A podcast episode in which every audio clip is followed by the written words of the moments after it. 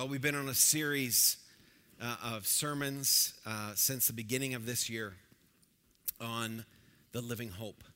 That we are the church that is called to a living hope. And what we've discovered as we've gone through this is that Jesus Christ appeared some 2,000 years ago on the scene. And the word appeared is the word epiphany. And the, and the root word of that is epi, which means to bring a superimposition upon time and space. And I want you to understand that Christ came from heaven and brought an epi. He brought an epi to this world. Uh, he superimposed God's presence, God, the power of God, the presence of God, the life of God into this world some 2,000 years ago. And how many of you know the world has never been the same? In a good way. That Christ came and brought incredible transformation to this world. Uh, the largest group of people in this entire planet, even today, are followers of Jesus Christ in, in terms of every other religion in the world, which is incredible when you think about the transformation from one man's life that occurred, this epi that came has really shaped so many things. It has shaped the political world, it has shaped education, it has shaped our moral compass. There is nobody on the planet that is more shaped the issues of morality than Jesus Christ. Uh, our systems of law and government have come because of what Jesus did. Incredible, incredible, incredible when you begin to study the effect of Jesus' life and his life as lived out through believers throughout history. And that's really the first epi that occurred. And in the midst of that epi, what we found out is that there's another epi coming. There's another epi coming. There's another moment where God is about to superimpose himself upon humanity. He's about to show up. And the Bible says that the second epi is very different than the first one. The first one, Jesus came as the suffering servant. And we, that is what we're celebrating at Easter. Jesus Christ came, and he came as the suffering servant. He came to this world to live and to show what life with God could be like and to bring transformation to this world through people's lives. But the second time he's coming, he's not coming as the suffering servant. The Bible says he's coming as the King of Kings and the Lord of Lords. He is coming to establish his kingdom once and for all in this world. That is what he's coming. And the Bible calls this the glorious hope, the glorious hope of the church. You can read about that in Titus. And I'm, i want you to know, you know, for generations and generations and generations, the church has been longing and waiting for this second epi. We're supposed to be living our lives in the light of that second coming, that second coming of Jesus. But you know, truth is, we've grown a little bit comfortable with this world. And because we've grown a little bit comfortable with this world, even for many believers, this is kind of a crazy statement I'm about to make. Even for many believers, if they could, you know, I was t- talking about this a few weeks ago. They were saying if you could take a pill that m- made you live forever in this world now, would you take the pill? And something like 40% of believers said they would. I thought, man, you do not have an understanding of what's coming. And who would want to live here forever and ever when we can live with Him forever and forever. And so we're, we're to shape our lives and to live our lives based on this glorious appearing. It, te- it tells us in, in Titus, it says, it teaches us to reject ungodliness and world immoral desires, to live sensibly, upright, and godly lives, living with a purpose that reflects spiritual maturity in this present age. And we've been talking, we've been jumping back and forth and walking and weaving kind of a tapestry of talking about the return of Jesus. And much of what we've done, if you've noticed, we've bounced into the book of Revelation because Jesus speaks to the churches, seven of them in the book of Revelation. And he's saying, I'm coming again, so I want you to be ready for that coming. And he speaks to these churches. We've gone through most of the churches uh, in our sermons, but I wanted to do one last church today, and that's the church of Sardis, because I believe they have much to speak to us about. And the message of Sardis, I think, connects to your life and to my life in a very unique way. And that's what we're going to look at today. The title of today's message is Watchman Awake. Awaken. Wake up. There's something that God has for you. Let's pray. Father, thank you that you came. Thank you, Jesus, for Easter week. Thank you, thank you, thank you. We can't say thank you enough. And so now, Holy Spirit, come. Truly, Father, give us eyes to see and ears to hear and hearts to receive and respond to you. Wake us up, Lord, to know our high calling in this world and the importance of every person in this room. I pray that they are strengthened and encouraged to that end today. In Jesus' name. Amen. I'm in Revelations chapter 3. I'm going to read starting at verse 1. And I believe this is from the Passion Translation. It'll come up on your screen, I believe. To the angel of the church of Sardis, write These are the words of him who holds the seven spirits of God and the seven stars. I know your deeds. You have a reputation of being alive, but you are dead. Wake up. Strengthen what remains and is about to die, for I have found your deeds unfinished in the sight of my God. Remember, therefore, what you have received and heard, hold it fast and repent. But if you do not wake up, I will come like a thief, and you will not know what time I will come to you goes on and says, If you pull the covers back over your head and sleep on, oblivious to God, I'll return when you least expect it and break into your life like a thief in the night. There's a little bit more, but we won't read that yet. Now, this is a pretty heavy duty, but remember, Jesus is speaking to the churches, guys. He's saying, guys, okay, I'm leaving you on planet Earth. I'm leaving you on planet Earth, and I need you to be ready for my return. What we didn't know was that there was going to be 2,000 years before he came back. But he was saying to the church, guys, I need you to be awake. I need you to be alert because I, you need to understand what you're entering into, the time and, and who you represent and what's going to be happening and the, and the things that are going to be coming against you in this world. Therefore, you need to be awake and alert to what I'm calling you to do. I want you to tell, tell you the story of Sardis because the story of Sardis is actually so amazing it's kind of it's kind of like wow i never knew that.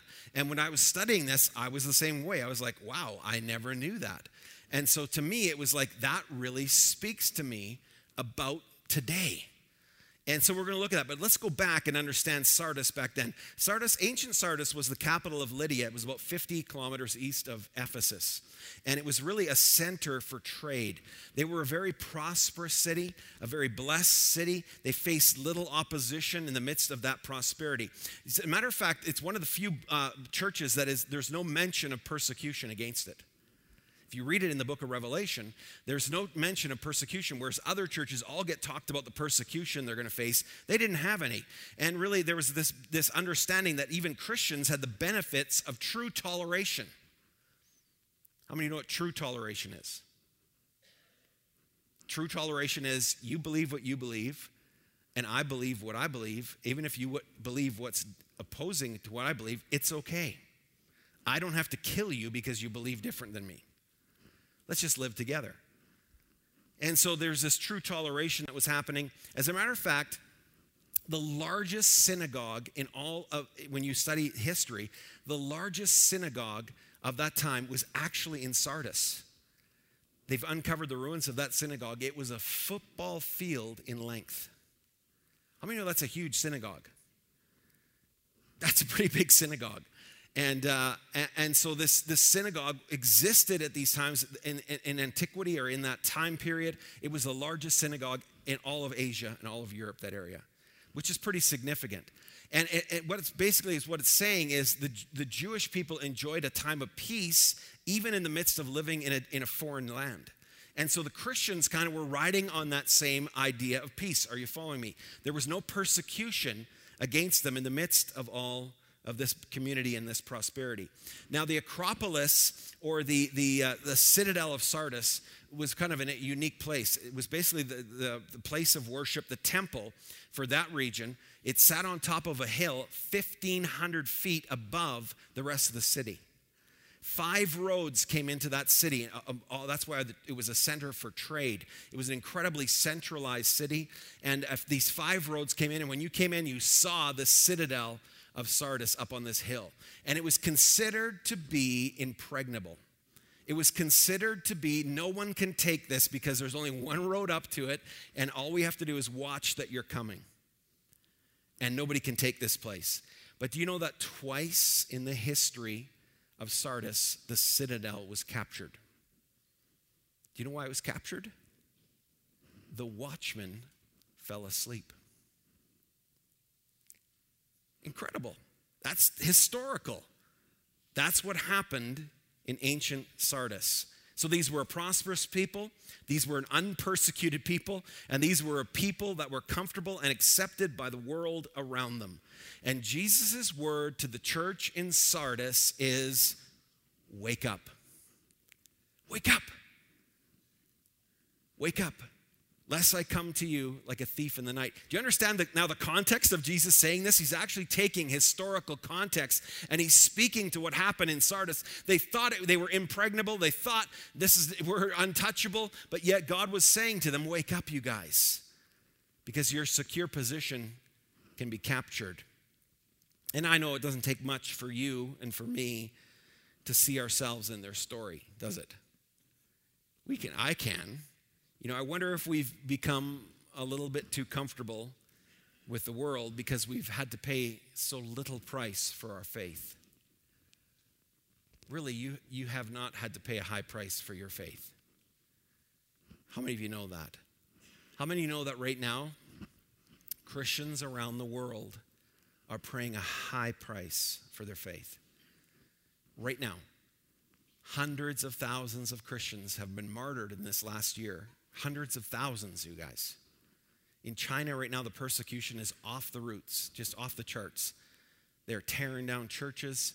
We don't hear about that in the news. How many of you know that right now uh, in Nigeria, in the last month, well over 400 Christians have been killed? Have you heard about that in the news? No, you haven't. It, it may be on your social media feeds of those that are kind of highlighting and making you aware, but it's not in mainstream news. Do you understand? This is our world today. This is what's happening. A great price is being paid by believers. But here we are in North America, and I'm not, I'm not putting us down. I'm not trying to make us feel bad. I'm just saying we are pretty safe. We are pretty secure. Amen? Thank God. Thank God for the Christian heritage that exists and the laws that exist because of that Christian heritage that protects this nation. That's an amazing thing to think about it.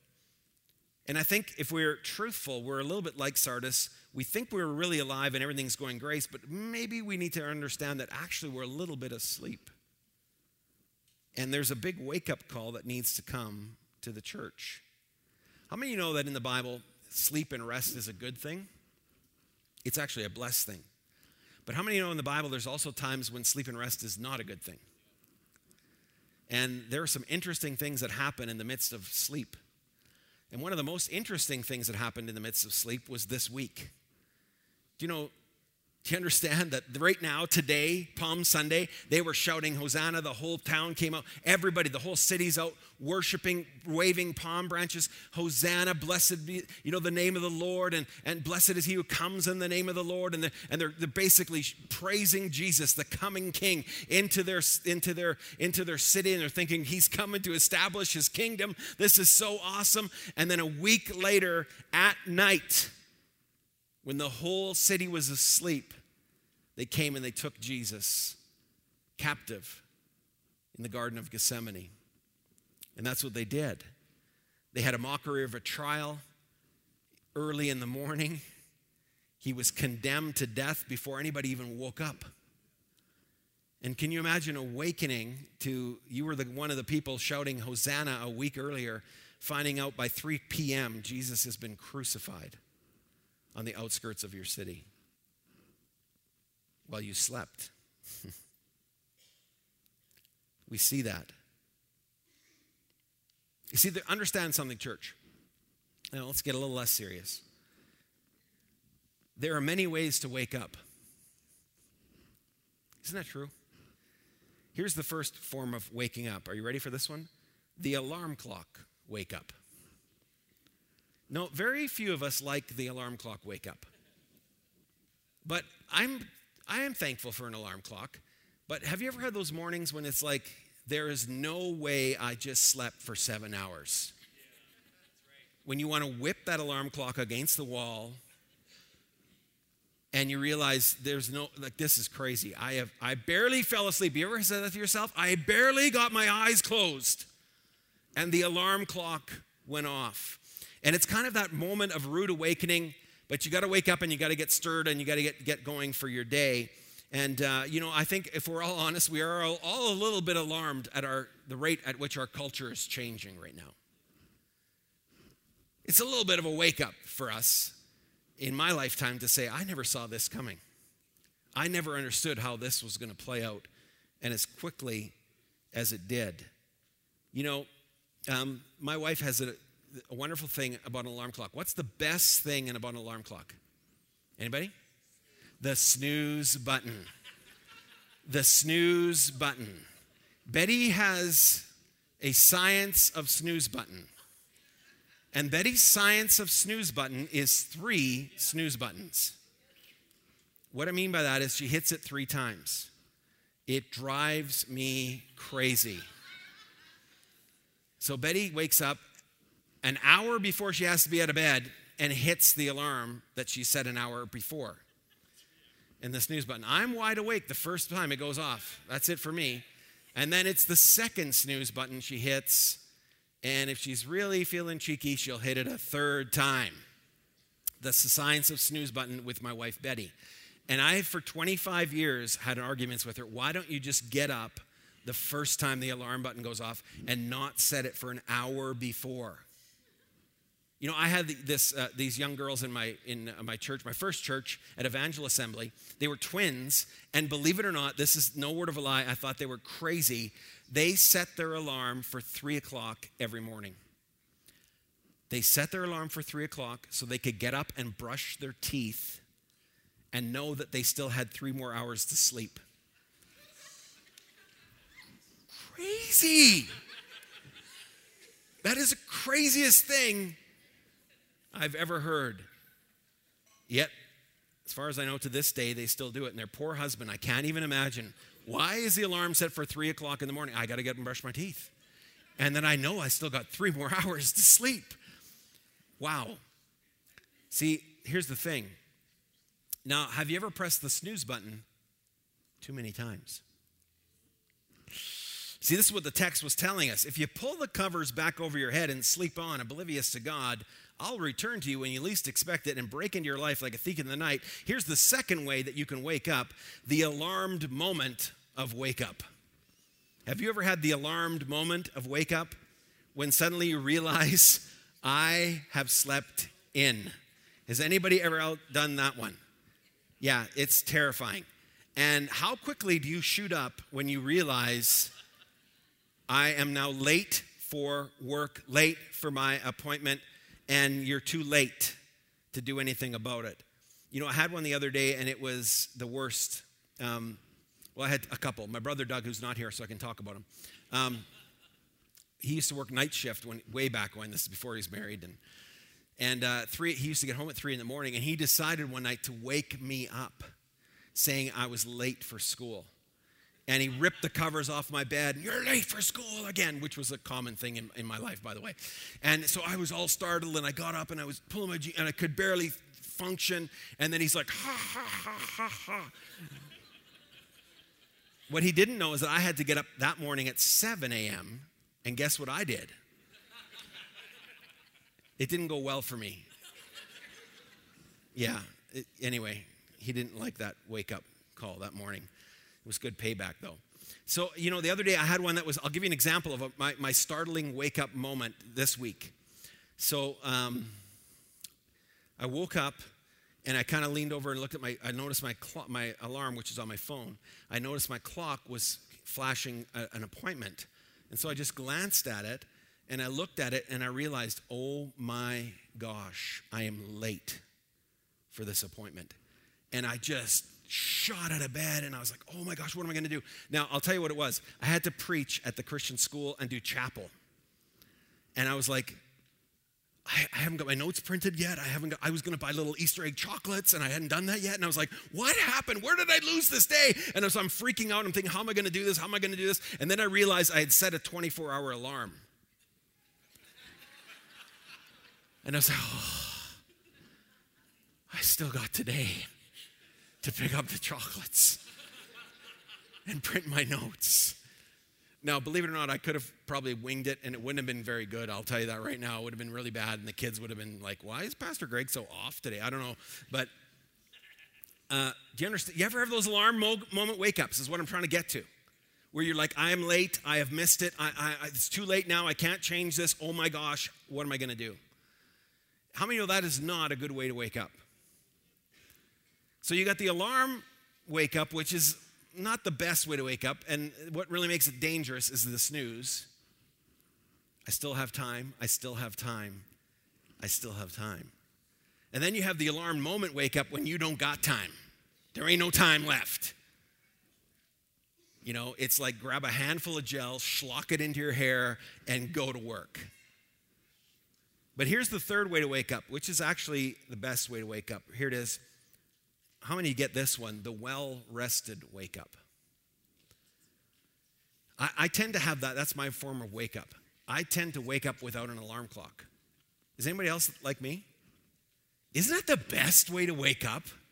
It is the best way to wake up because you're like, I have oodles of time. And I can get up and get a coffee. I can lay in bed. I can, I, this, this is so good. I can have devotions before I got to get up and do. And how many know that's the best way to wake up? Right? To have that, that rested, well alert wake up before your alarm clock goes off.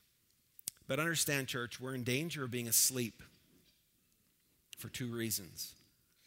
The first one is this we're stuck in the ways of the world and we can't see what's coming. We're sleeping. We're, we're so comfortable, like like the people of Sardis, the church of Sardis. Can you imagine, like, no persecution, nobody attacks, no, you're on the citadel, nobody can reach you. You're like, what a job description. You are a watchman on the wall. That's what a watchman does. A watchman is watching for the enemy, he's watching for the signs, he's watching for problems. What a terrible job. For 30 years, you've been doing this job, and every day it's the same thing. You're walking on the wall you're 1,500 feet above where anybody can come from, and you're like, ah, this is the worst job ever. 10 more years to retirement.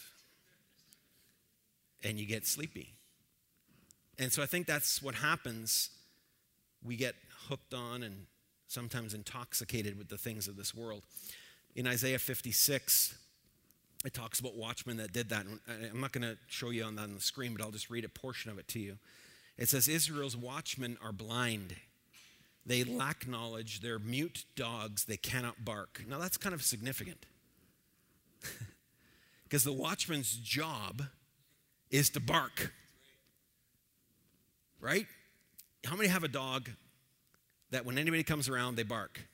And as much as it drives you nuts, you love it because you know when somebody's coming. Right? That's the watchman's job. My cat would lick them and just want them to feed him treats. He would open the door for them, actually, if they'd feed them treats.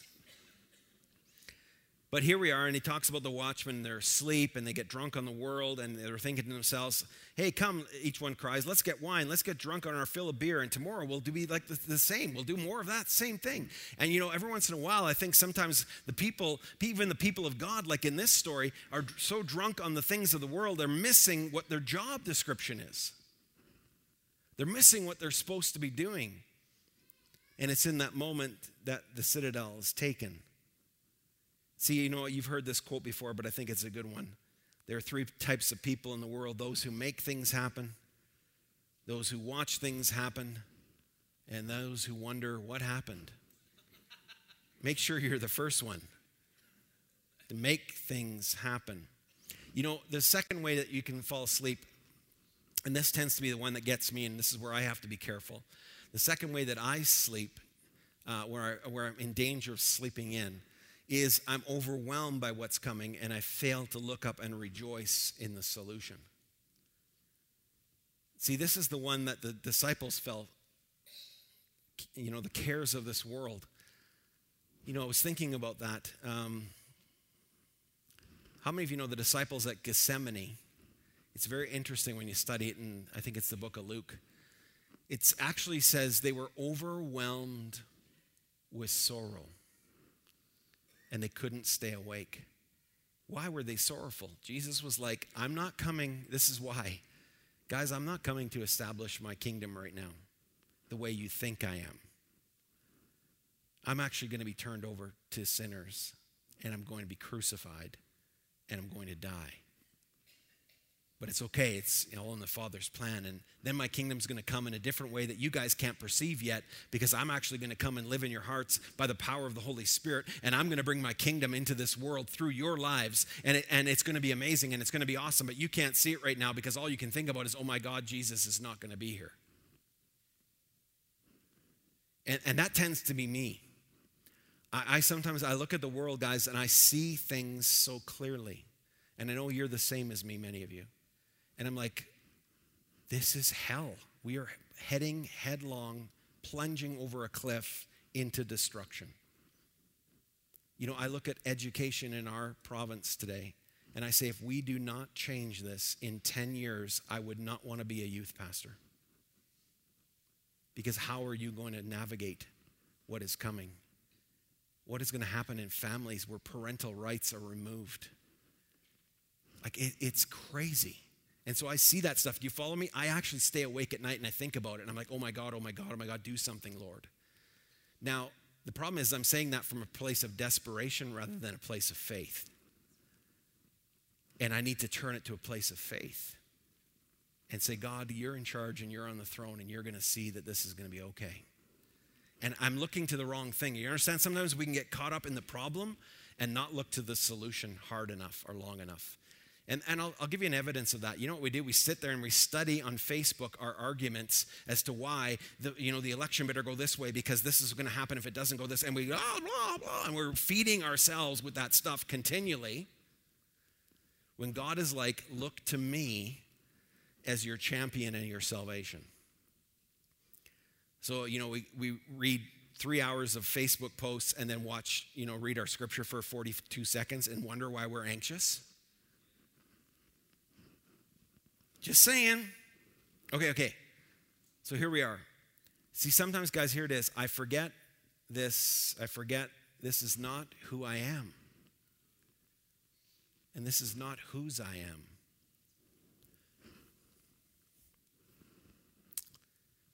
How do I stay awake? How do I stay awake in this culture? Here's the one thought. Here it is understand your calling, your identity. You are watchmen on the wall. That's who you're called to be.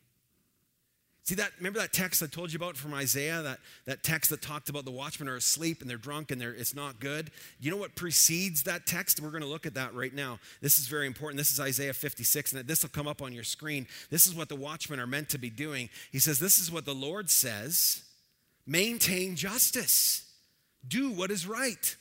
For my salvation is close at hand. My righteousness will soon be revealed. Blessed is the one who does this, this person who holds this fast. That's what you're to do. You're to do what is right. You are to maintain justice. You are to represent the kingdom of God. And, and, then it goes on, and we won't read it, but you can read it yourself later in Isaiah 56. And, and it goes on, and, and then these people that are, it's called, you know, the eunuchs that have been that have been cut off from their world, they're not going to have a heritage. They're saying, well, what about us? We're broken. There's no life left in us. And they're talking about the strangers and the foreigners. And they're like, well, how can we get in on this? We're, we're doomed if we, if we can't get connected to God. Do you know how many people in this world, church, right now are lifeless without God? Do you know how many foreigners and strangers are cut off from the life of God? That's our world today. I, I how you, you think that you're under stress and strain looking at our world? Think about people that do not have the hope of christ. How do you function today without the light of christ leading your way? But listen what god says to these people and this is not going to come up but i'll just read it to you He says, To them I will give them written in my temple walls a memorial that is better than the name of sons and daughters. I will give them an everlasting name that they will endure forever. And the foreigners who bind themselves to the Lord to minister to him, to love the name of the Lord, and to be his servants, these I will bring to my holy mountain and give them joy in my house of prayer. For my house will be called a house of prayer for all nations.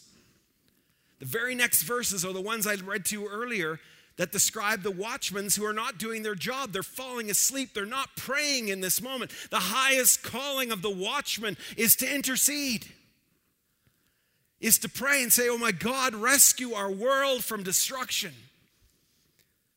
We stand in the gap, Lord. We're, we're watching, you know, we're watching, Lord. And we're praying, God, because prayer is our only way of connection to the Father that brings his kingdom to bear. See, the watchmen stand, listen to me, church, the watchmen stand, and it's not that we're preaching against things, we're actually preaching for something. The watchmen stand and declare the righteousness of God. The watchmen stand and declare the peace of God. The watchmen stand and declare the justice of God. The watchmen stand and declare the joy of God. The watchmen stand and declare this is God's plan for your life. God is for you and not against you. God loves you. God wants to rescue you. Come and trust in the Lord. Rest in God. Hang on to the hand of God. He's going to see every one of us through this. That's the voice of the watchman. It's a voice of confidence and joy and peace and righteousness. It's a voice that says God is good. In a world right now that is saying God is bad,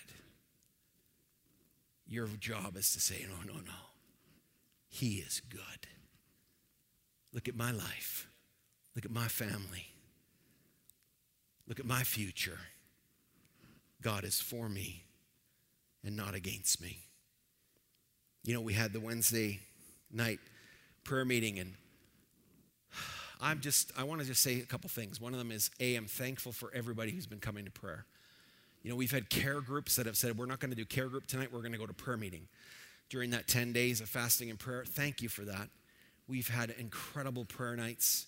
Uh, last Wednesday was the end of the 10 days of fasting and prayer. We're still doing prayer on Wednesday nights, but it was powerful. Guys, the presence of God was so strong on Wednesday. It was honestly like, I can't even tell you, it was like we stood in a circle and we were holding hands and we were praying. And I'm telling you, it was just like a threshold to heaven. That's what it felt like to me. It was like we could step right into heaven right now and we wouldn't miss a beat. That was awesome. I'm telling you, people got touched you know, I'm, gonna, I'm, I'm not going to pick on anybody, but, you know, I ran into somebody a few months ago. Her name's Rochelle. But, and I said, I said, Rochelle, you should come to prayer meeting. Do you know she hasn't missed one since that day? Why? You can ask her later. Put her on the spot. She loves being put on the spot. you know, you don't have to do that what I'm telling you is that she met God there in a, in a beautiful way. And, and we, I should have asked your permission for this, Rochelle. I don't, are you here? Oh, thank God. She's like, she would be red faced and angry with me, but she'd have to forgive me. So it's good. Church, we need to pray. We need to pray. And I know you can't all make it out to prayer meeting, but I know some of you are praying at home. Some of you are praying in your care groups. Some of you are praying as you drive your car. I, all of it matters. The point is, we're looking up. We're not looking out at what we see and feeling the devastation, but looking up. You know, the Bible says the earnest, heartfelt, continued prayer of a righteous church, a righteous man, a righteous woman makes tremendous power available, dynamic in its working. And that's what we're going to do today. You can't come to prayer meeting, so I'm bringing prayer meeting to you. So we are going to close the last 10 minutes of this service in prayer. And you're going to break into groups of like five. And you're going to make a mess of all these chairs and you're going to spin them around. You're going to just, it's just going to get noisy in here for a minute. And I want you to break into groups of five. Just hang on for one second. And here's what you're going to be praying about you're going to pray hold up your Easter card. You're going to pray for who you're going to invite, and you might not even know yet, but you're going to say, God, touch this card and, let me put it into somebody's hand that I can invite to Easter. Because I'm telling you, there's a world that's cut off that needs to come home to God. Amen? So you're going to pray for that. And I don't even care if you're, you, know, you have to sneakily go into Tim Hortons and leave it on one of the tables. But you're going to pray and you're going to, you're going to just leave that somewhere. Give it to somebody. Talk to a neighbor, invite them. Just say, hey, come to our church. Come to our church next Sunday. I'm telling you, God's presence will be here to meet them. It doesn't even really matter what I preach on, though I will do my best to preach well. But God will be here. Amen? So you're going to pray for that. And then you're going to pray for your loved ones who need to find their way home. Maybe, they, maybe you can invite them, but you can pray for them because God can send Christians to them and, and impact them. You follow what I'm saying? You're going to pray for that. And then you're going to pray for the election. Now, follow me very carefully on this next statement. Do not pray for specific parties as much as you would want to pray for specific parties to be crushed and defeated and others to be exalted and lifted up you are going to pray for God's. Can I give you a little unbelievable reality check? In this auditorium right now, there are people that are voting for all four candidates. In this auditorium. I know because I go on your Facebook post and I'm like, are you kidding me? then I pray for you. we all have strong opinions what I'm trying to tell you is to pray. Here's my prayer request fear is trying to drive this election.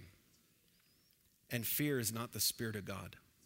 You've been given a spirit of power, love, and a sound mind, not a spirit of fear. So I want you to bind and tear down that spirit of fear and just pray for the soundness of mind to hit people. Okay? I want to pray for peace and unity because I'm going to tell you this nation's calling card from God is that Canada is a nation of peace, unity, truth. And then you're going to also pray that everybody votes.